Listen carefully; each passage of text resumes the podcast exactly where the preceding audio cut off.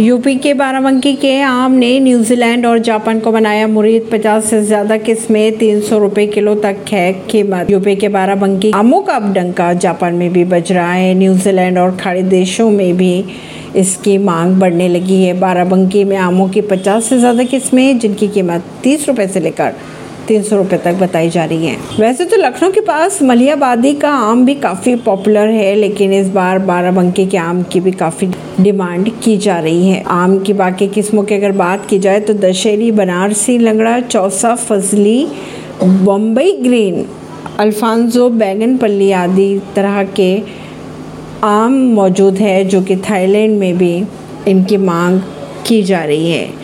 इनकी अगर कीमत की बात करें तो इनकी कीमत तीस रुपये से लेकर तीन सौ रुपये किलो तक बताई जा रही है। इनके व्यापारियों की तो व्यापारियों का अच्छा खासा मुनाफा भी हो रहा है। उनका कहना है कि उनके लिए गर्व की बात है, ज़िले के आमों का डंका पूरी दुनिया में बचने लगा है।